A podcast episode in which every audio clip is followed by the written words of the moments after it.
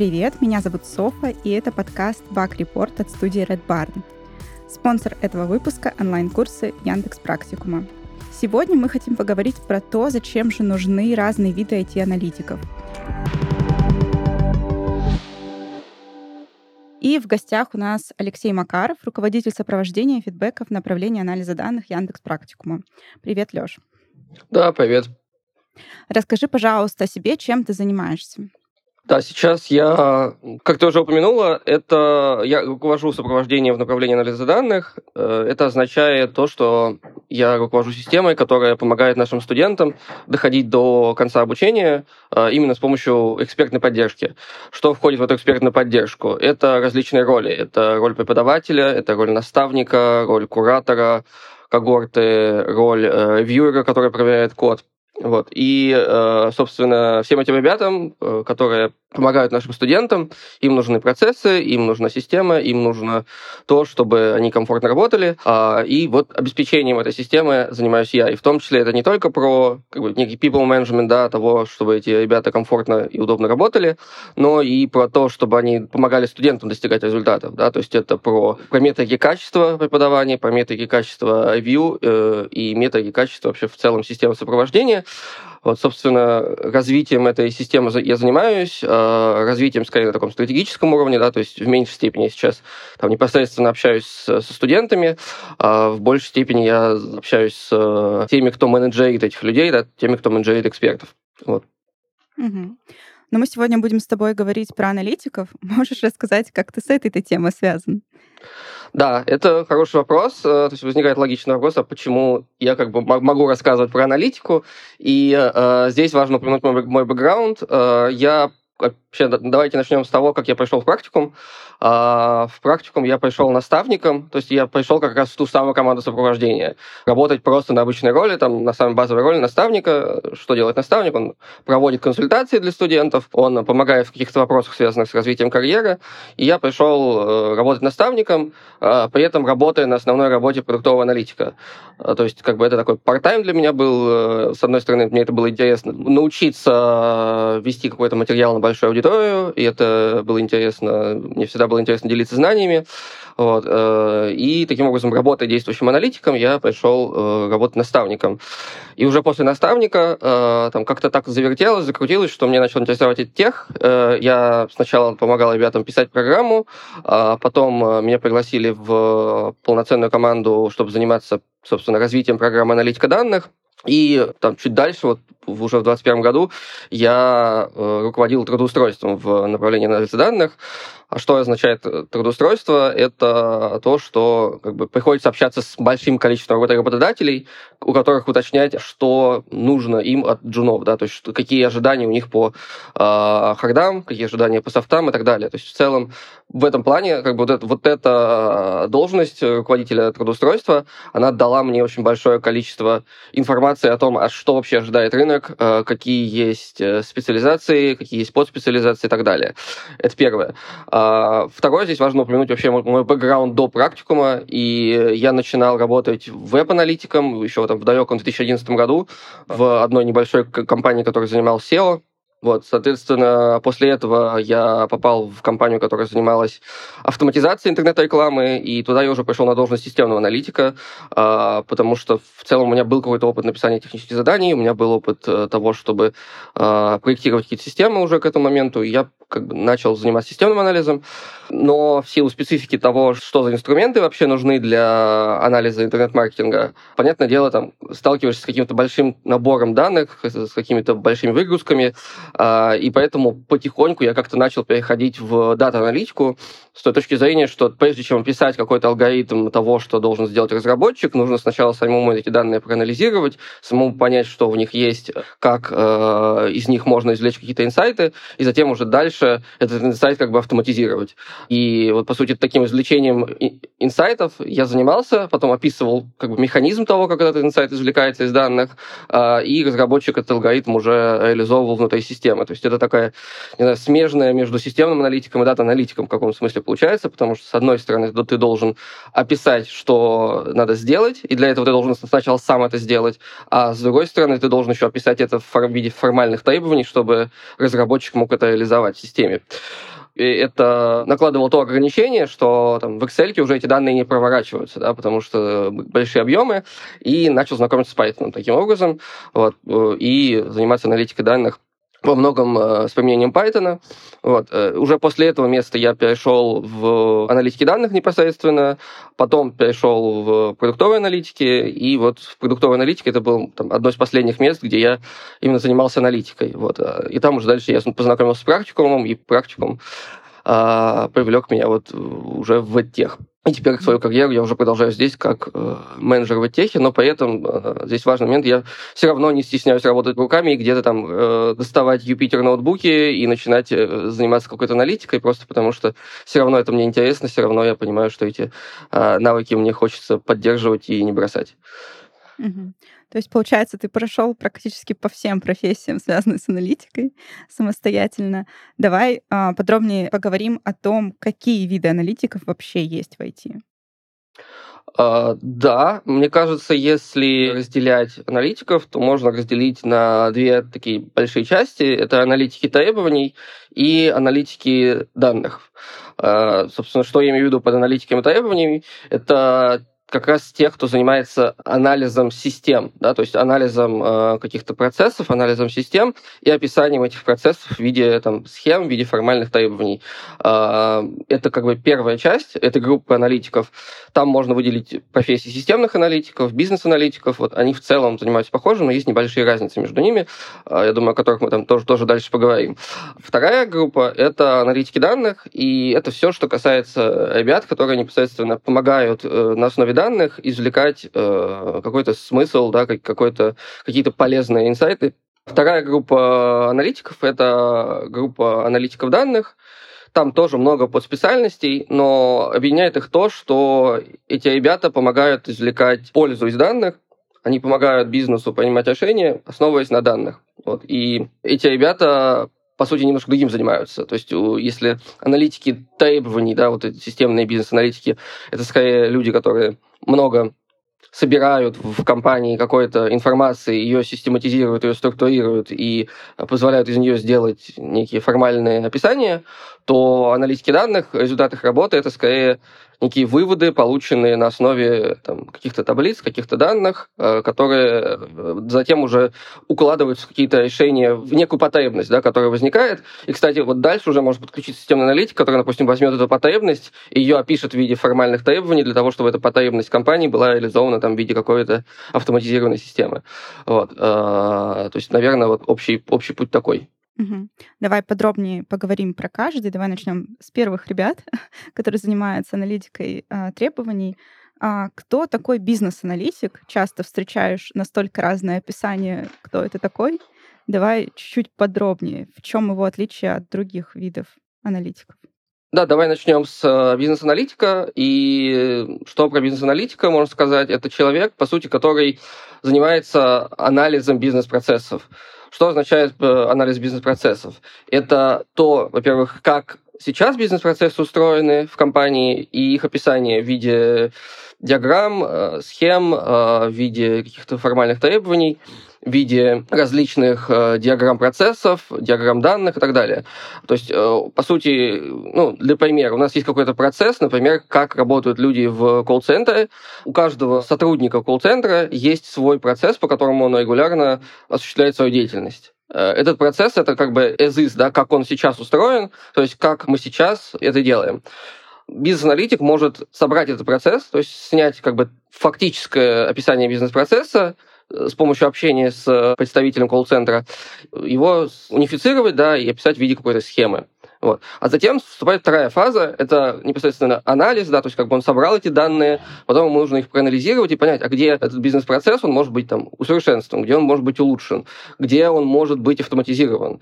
А бизнес-аналитик во многом занимается как раз этим. Он занимается, по сути, описанием бизнес-процесса, сбором данных о том, как работает бизнес-процесс, его оптимизацией и улучшением и предложением рекомендаций о том, как вообще эти, э, этот процесс можно улучшить. И что здесь важно, то что на самом деле бизнес-аналитик, он должен обладать очень хорошей доменной экспертизой, да, то есть он должен понимать, как э, работает бизнес, он должен понимать, как не только этот бизнес-процесс работает внутри себя изолированно, а как он провязан с другими бизнес-процессами в компании. А, то есть он должен, в общем, мыслить как бы и деревьями, да, и лесом, да, то есть он должен понимать, а как э, все эти вещи взаимосвязаны. Угу. Ты подсветил, что там нужно обладать э, знанием в доменной области. То есть просто любой человек ну, не может сразу прийти и стать бизнес-аналитиком. Какой вообще вот порог входа э, в, в эту профессию? Говоря о пороге входа, э, я бы сказал, что существуют все равно джуны бизнес-аналитики, да, и там есть пространство для входа людям, которые не обладают вообще никакой доменной экспертизой, например, но при этом у них хороший аналитический склад ума, у них хорошее структурное мышление, они хорошо умеют работать там с описанием, владеют нужными фреймворками, и в целом этого достаточно. То есть, как бы, если мы говорим про джуна, то все равно у него будет погружение в доменную экспертизу, да, все равно он, приходя в компанию, будет в какой-то момент обрастать количеством количеством знаний о том, как эта индустрия, в которую он попал, работает. Это неминуемый процесс. Поэтому в целом существуют э, компании, в которых берут и там, джуниор-аналитиков, которые не обладают доменной экспертизой, но при этом, допустим, когда мы говорим про медла, э, бизнес-аналитика, то здесь уже э, важно понимание доменной экспертизы, и middle — это чаще как раз там человек, который уже очень хорошо понимает доменную область, и без нее как бы он медлом ну, не станет. А какие знания нужны, чтобы вот на джуна прийти в бизнес-анализ? А, в первую очередь это описание user story, то есть описание того, как работают пользовательские сценарии, то есть э, как пользователь выполняет определенные задачи и умение описывать эти задачи формальным языком для того, чтобы там, разработчик мог это понять. А вторая история — это различные диаграммы, э, то есть схематизация бизнес-процессов. Там, одна из распространенных нотаций — это UML, а вот в рамках нее тоже описывается очень много всяких а, бизнес-процессов. Там в UML существует куча поддиаграмм, которые описывают различные сценарии взаимодействия, то есть взаимодействие, например, пользователя с базами данных, взаимодействие пользователя с другими пользователями, там, с интерфейсами, и для каждой из этих схем взаимодействия существует, собственно, схема UML. Вот. Э, описание бизнес-процессов часто бывает там, нотация BPMN, Э, используется для этого. А, вот это тоже важный навык, но на самом деле я не могу сказать, что он какой-то супер обязательный.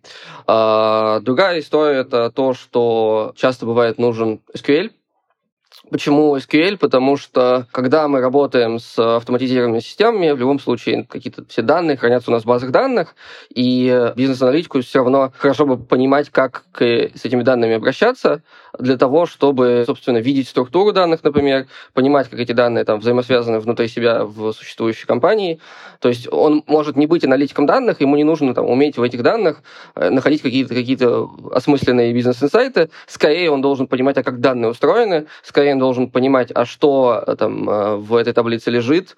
А для этого в любом случае ему нужно использовать SQL, чтобы там понять, как это все внутри работает. Но SQL это скорее такой must, но э, некоторые компании просто могут этого не требовать, вот, но на самом деле это очень полезный навык. Что еще? Ну, важная история — это структурное мышление, да, то есть если говорить про какие-то софты, это, наверное, структурное мышление, то есть умение информацию, которую ты получил, раскладывать в каком-то очень понятном структурном виде. Второй важный момент — это коммуникабельность, потому что бизнес-аналитику ему приходится очень много-много-много общаться, то есть, на самом деле, если там аналитик данных, он часто может общаться только, допустим, с таким стейкхолдером, который ему ставит задачку, то бизнес-аналитик ему часто приходится общаться с большим количеством людей для того, чтобы понять вот всю систему, да, то есть я сказал, говорил ранее про то, что бизнес-аналитику очень важно видеть вот лес, да, как бы они, они только деревья, и, и этот лес он может видеть только общаясь там со всеми стейкхолдерами, которые могут быть связаны с этой системой. Поэтому коммуникабельность здесь это супер важный навык. Умение, опять же, коммуникабельность это как бы такой общий навык, да, но если детализировать, то очень важно умение проводить интервью. То есть умение правильно задавать вопросы, умение правильно задавать структуру вопросов, умение с помощью вопросов находить нужные ответы. Очень важно, как задаешь вопрос, да, когда проводишь интервью, для того, чтобы вытащить действительно полезную информацию, а не просто там с человеком поболтать э, полтора часа ни о чем. Вот, и для бизнес-аналитика это очень важный навык, поэтому здесь это прямо важно. Вот. Мне кажется, вот так, наверное, в общей схеме это все, да, то есть как бы это скорее такие вот сильный упор на софты, да, и на какое-то именно структурное мышление, немного техники, это там то, что касается описания этих бизнес-процессов в виде каких-то диаграмм, схем, и немножко SQL. Окей, хорошо, спасибо. Давай тогда к следующему типу. Это системные аналитики. Чем они отличаются от бизнес-аналитиков? Что они делают?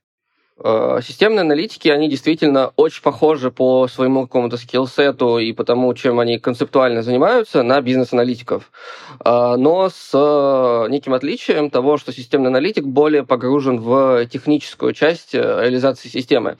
То есть, если бизнес-аналитик, он скорее формирует требования и описания на таком достаточно высоком уровне, то есть это не погружение в то, как прям устроена система, да, то есть, ну, когда мы говорим про какие-то технические системы, там есть различные там, базы данных конкретные, есть конкретные микросервисы, которые обеспечивают функционирование этих систем, есть конкретные какие-то брокеры сообщений, которые различные данные внутри системы распределяют, да, то есть очень много различных нюансов технических, и, по сути, системный аналитик — это человек, который понимает э, не только как бы бизнесовую часть, но он понимает еще и вот этот слой э, технической части о том, как устроена архитектура э, системы и когда он формирует какие-то требования, то он уже требования формирует на языке этих технических систем. То есть он умеет сформировать требования так, что, по сути, разработчику нужно только посмотреть на эти требования и сказать, а, ну все, понятно, мне только закодить, как бы. Вот. И задача системного аналитика — это именно формирование таких требований, которые, по сути,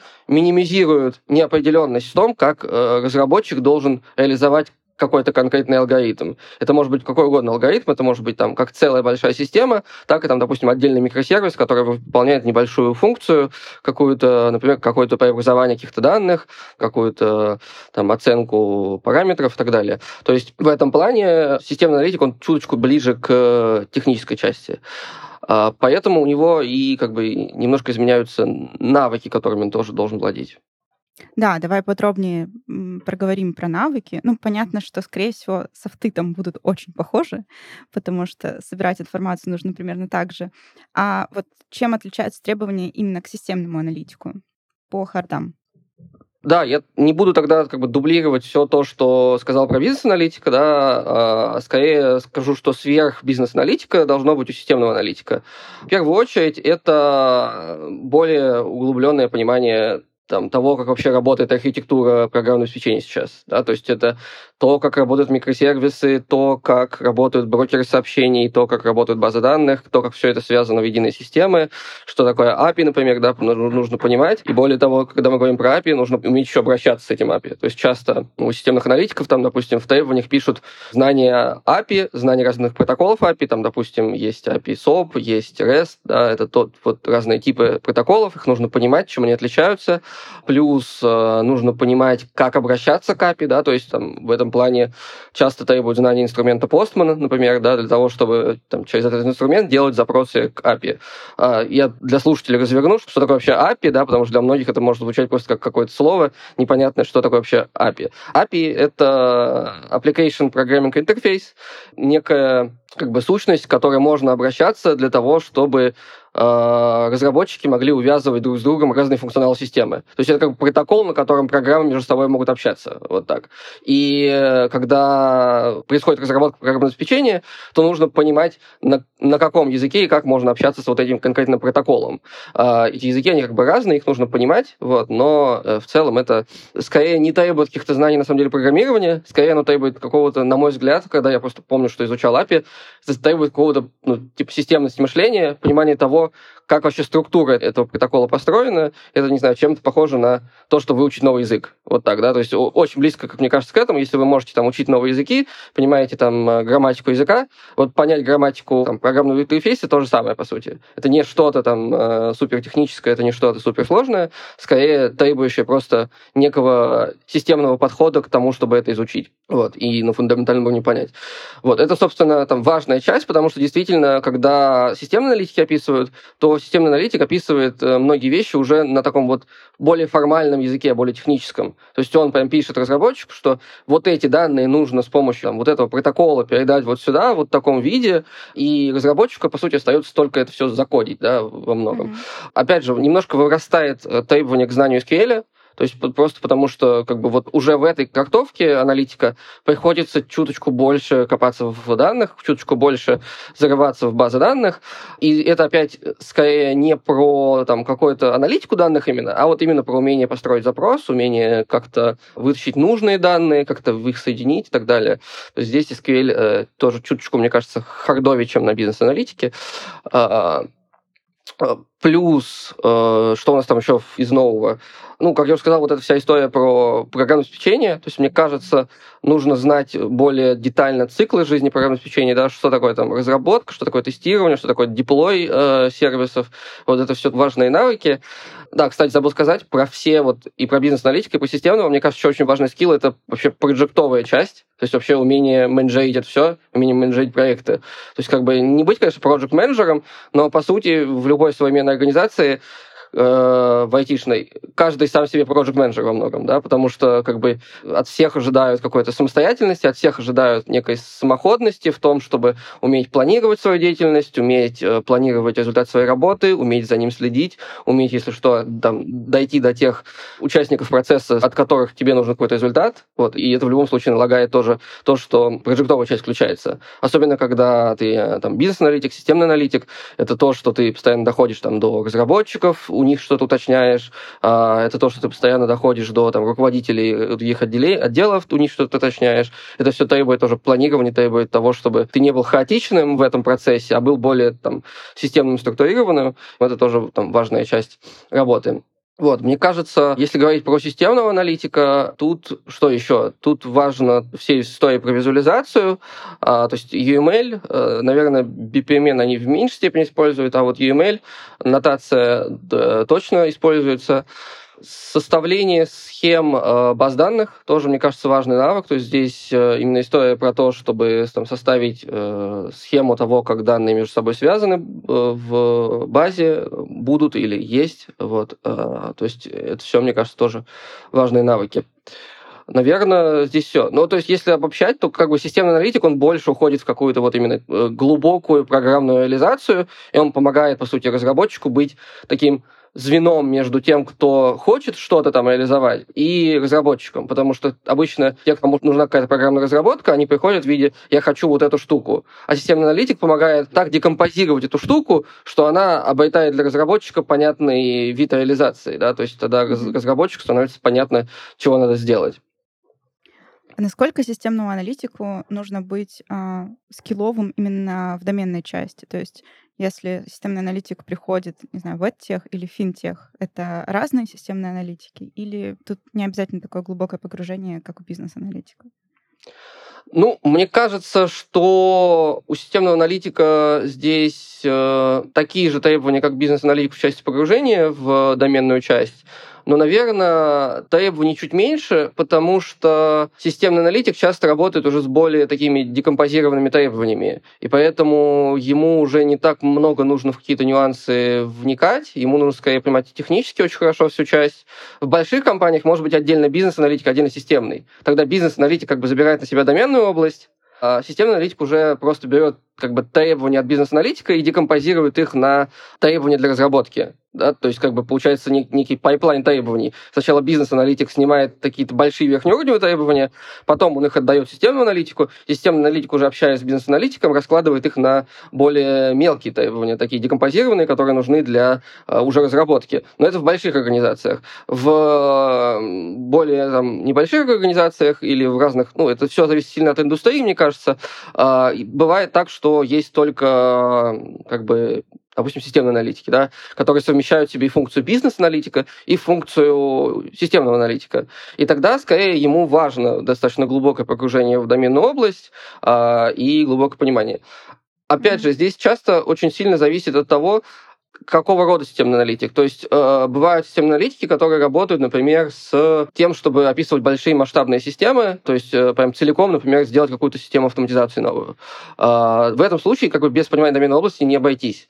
А бывает, например, системный аналитик, который может работать с более узкой зоной, ну, например, с каким-то конкретным хранилищем данных. И тогда, по сути, ему не особо нужно глубинное понимание доменной области, ему нужно понимать, как то, что, с чем он сейчас работает, ложится на ту зону ответственности, которая у него есть. То есть как, э, как вот эти вещи, которые сейчас нужно реализовать, ложатся на ту архитектуру, которая есть в, там, вот, в моем хранилище данных, за которую я ответственен.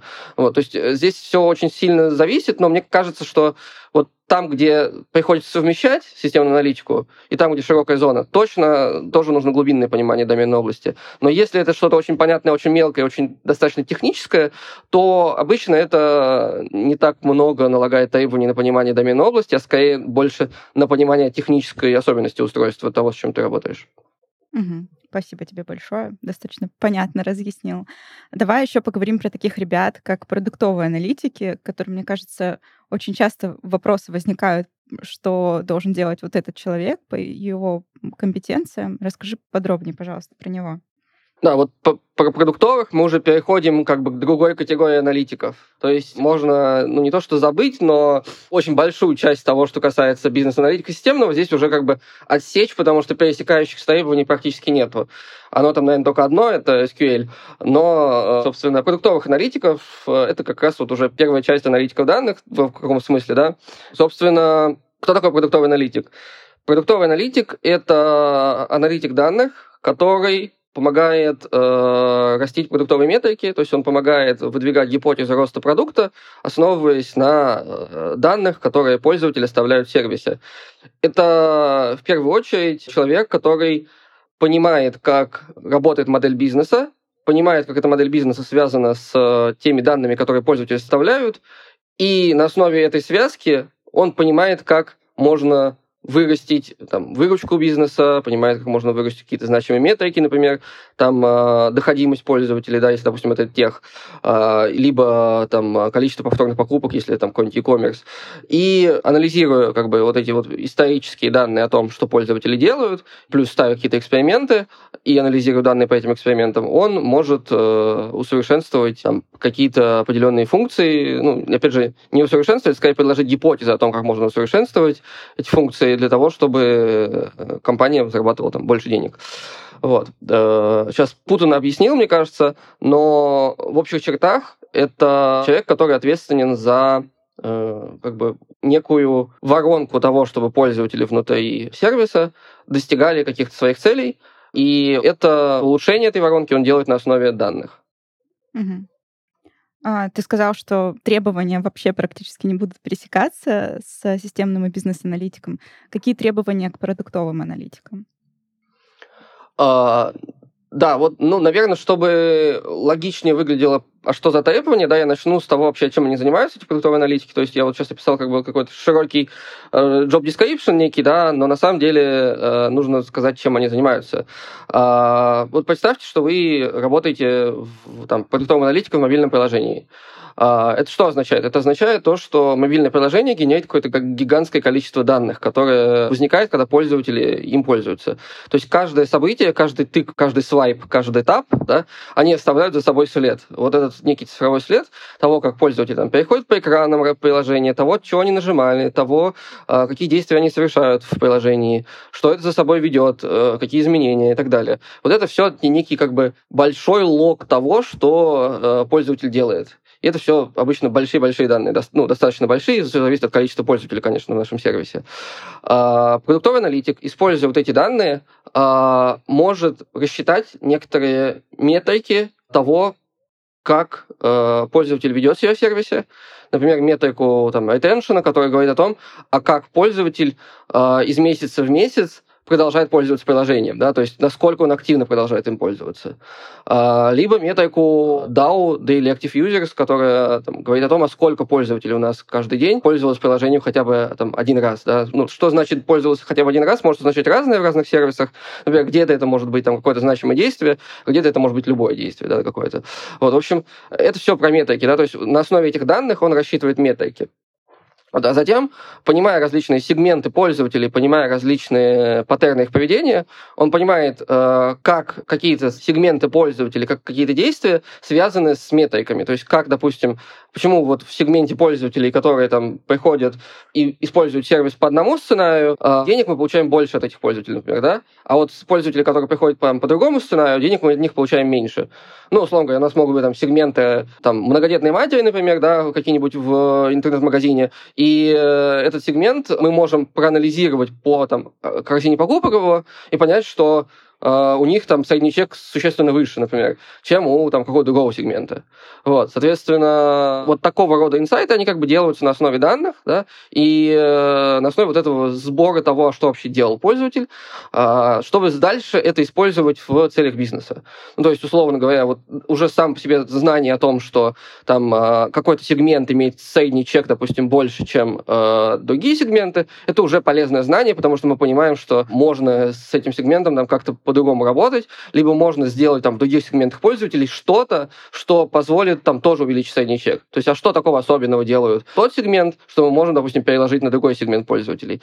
Вот, в общем, э, это пример задачки, да, вот. Но в целом общая логика такая, то, что с помощью данных ты выдвигаешь гипотезы о том, а почему может эта метрика быть э, изменена, почему она может быть увеличена, и, допустим, потом ставишь какой-то эксперимент. То есть вводишь тестирование, разделяешь э, пользователей на две разные группы, идентичные по своему составу, но с, там, у одной есть какие-то изменения, в, допустим, в мобильном приложении, у другой этих изменений нет. Дальше ты оцениваешь, а как э, эта штука оказала влияние, да, то есть как твое изменение оказало влияние на вот эту тестовую группу по сравнению с контрольной группой. То есть это уже такая вот похожа на научные эксперименты, да, в каком-то смысле, потому потому что вот в науке точно так же. Ты, вы, вы делаете контрольную группу, тестовую группу, делаете какие-то изменения и смотрите, что дальше произошло. Вот. А, почему я все это рассказывал? Потому что теперь мы переходим к требованиям, и тогда становится логично, что человек должен это делать. В первую очередь, он должен знать SQL отлично. Это, прям, мне кажется, 100% работодателей про это говорят, когда мы говорим, там, спрашиваем, а что должен знать продуктовый аналитик. И SQL здесь, он немножко другой. То есть, если там у системного аналитика это история про то, что ну, мне достаточно просто вытащить данные из базы, может быть, где-то там их э, между собой немножко поджойнить, да, то есть две, две таблички соединить, а, может быть, где-то там селект добавить, чтобы фильтровать в нужном образе, то продуктовая аналитика SQL немного другой, он как бы такой аналитический SQL. Он э, для того, чтобы делать какие-то выводы на основе данных, и для этого нужны очень там, разные инструменты агрегации этих данных, разные инструменты того, чтобы, например, э, группировать пользователей в какие-то сессии. В общем, это такой продвинутый SQL. Вот часто, когда мы общаемся с работодателями, они говорят оконные функции. Вот оконные функции э, это такой, на самом деле, достаточно продвинутый инструмент SQL, то есть его как бы не все знают. Но вот аналитикам данных и продуктовым аналитикам он прям супер нужен, потому что там в задачах никуда без этого. Если вы посмотрите на запросы, которые пишут аналитики, то там часто бывает там прямо ну, многоэтажные запросы, то есть, я не знаю, там, типа, 6 вложенных запросов, да, вот, э, и э, в каждом там используются оконные функции, в каждом может использоваться какие-нибудь несколько там джойнов и так далее, то есть это все такие достаточно сложные конструкции, особенно когда мы там задачу прям целиком пытаемся с нуля решить SQL. Потому что очень часто бывает именно так, что нужно задачку целиком решить на SQL, а, потому что ну, часто бывают данные настолько большие, э, с которыми мы работаем, что там нельзя просто их там, не знаю, выгрузить себе и потом в пандасе повертеть как-то попроще. Да, но вот дальше, продолжая про требования, это Python, и там как раз вот мы говорим про то, что аналитикам данных, продуктовым аналитикам тоже, им нужен Python, э, но не всегда. То есть в каких-то случаях, на самом деле, можно обходиться без него, но большинство работодателей, мне кажется, процентов 70-80, э, называют это тоже как одним из важных моментов. Почему? Потому что в Python в первую очередь просто Э, исследовать данные, то есть чуточку проще, чем в, там, в SQL это такую аналитику проводить, как мне кажется. А второе, э, Python обладает очень большим количеством мощных инструментов для анализа статистических разных показателей. Вот. И, например, когда мы говорим про проведение АБ-тестирований, то анализ результатов АБ-тестирования чаще всего делается именно в Python, вот, для, потому что, ну, собственно, Python позволяет здесь более, более гибко это все анализировать, более мощные инструментарии применять, именно там статистические пакеты и так далее. Что еще по требованиям? Это статистика, да, то есть я уже вот упомянул, что мы проводим эксперимент, а когда мы говорим про эксперимент, это значит, что мы должны определить статистическую значимость этого эксперимента, то есть насколько мы можем доверять его результатам, и для этого нужна статистика и теория вероятности. То есть в целом там, на каком-то базовом уровне часто бывает аналитику достаточно просто понимания описательных статистик, ну, там, средняя, медиана, дисперсия, там, стандартное отклонение. Вот. Но на самом деле достаточно важным навыком все-таки еще является теория вероятности, вот именно понимание того, а как э, проводить э, эксперименты, как оценивать результаты экспериментов. Вот, и тут э, часто нужна именно теория вероятности, э, просто для того, чтобы понимать вообще весь внутренний контекст. Потому что на самом деле сейчас так устроены э, все библиотеки, что ты можешь, не понимая ничего, просто сделать э, многое потому что как бы библиотеки современные, они действительно очень простые с точки зрения того, что ну там просто одна строчка кода, на котором вы на вход подаете какие-то данные, и вроде бы она что-то внутри какую-то магию делает. То есть, как бы, вы можете получить результат, по сути, там, какого-нибудь эксперимента, не понимая, а как вообще эта оценка производится. Но это всегда накладывает на вас то, что как бы вы не получите, скорее всего, правильного результата, потому что вы не понимаете особенности ваших данных, вы сначала не произвели исследование этих данных, не поняли, а можно ли здесь поменять, допустим, вот такой стат-критерий, или можно поменять другой. Вот. И э, поэтому здесь очень важно все-таки понимать как-то глубинно, а на чем основывается вот этот стат-тест, почему вот этот стат-тест можно поменять, а вот этот нельзя. Вот. Это в том числе спрашивают на собеседованиях, да, то есть, допустим, а когда ты будешь там применять э, для анализа тестирования take критерий студента, например, а когда ты будешь применять э, какой-нибудь критерий Мана Витни, вот, э, в каких случаях. То есть и нужно понимать, почему и когда я это делаю. А, так, статистика, SQL, а, Python. Что еще? Наверное, обязательно это какая-то история про критическое мышление. Да, то есть, опять же, когда ты работаешь аналитиком, очень легко э, попасть в то, что ну, какие-то выводы можно сделать, как будто бы они кажутся логичными, но не учитывают там множество нюансов, которые есть вообще э, еще в данных, которые есть еще в вашей системе. Вот. И поэтому вот именно умение задавать самому себе какие-то вопросы, умение проверять себя на ошибки, умение проверять других на ошибки, умение проверять э, корректность каких-то выводов, логи... причинно-следственной связи, э, это все тоже очень важный навык, и мне кажется, вот для аналитиков они супер важны. И еще, наверное, немаловажная штука, она не очевидна, но ее часто требуют, это Excel. Как бы это смешно не звучало, но Excel — это наше все, ну или Google таблицы. Почему? Потому что очень часто, когда вы работаете аналитиком, на самом деле вам бывает не нужно вообще там какие-то монструозные делать э, вычисления в Python, а вам нужно просто взять и сделать там какую-то простую сводную табличку, которая позволит вам что-то очень быстро понять. Вот. И э, в этом плане какой-то инструмент очень быстрого анализа данных, типа Google Доков или типа Excel, это прям тоже важный, важный навык. Но и нужно тоже уметь базово обрабатывать данные в Excel, как-то базово строить группировки, сводные таблицы и так далее, визуализации. А, и последнее — это BI-инструменты. Э, инструменты визуализации, да, то есть э, там, в чем еще большая часть работы аналитика заключается в том, чтобы какие-то вещи, которые нам нужно регулярно наблюдать, то есть вот эти метрики, а, нам их нужно визуализировать, нам их нужно сделать в том виде, чтобы с ними постоянно могли работать бизнес-заказчики. А им, ну, код ваш не нужен. Им нужны красивые графики, которые там, не знаю, визуализированные, можно потыкать везде, можно провалиться в какую-нибудь метрику, понять, где она там в сегментах, как она распределяется. Вот. И для этого существуют э, BI-инструменты, например, там Power BI, э, DataLens, там одни из примеров современных BI-инструментов, а, они позволяют на основе ваших данных строить там, регулярные так называемые инструментальные панели, да, в которых э, показываются вот различные графики, э, различные метрики, и эти графики будут общедоступными, чтобы там все стейкхолдеры, с которыми вы взаимодействуете, могли взять, пойти там эти графики потыкать, понять какие-то метрики, понять, в чем причина там изменений.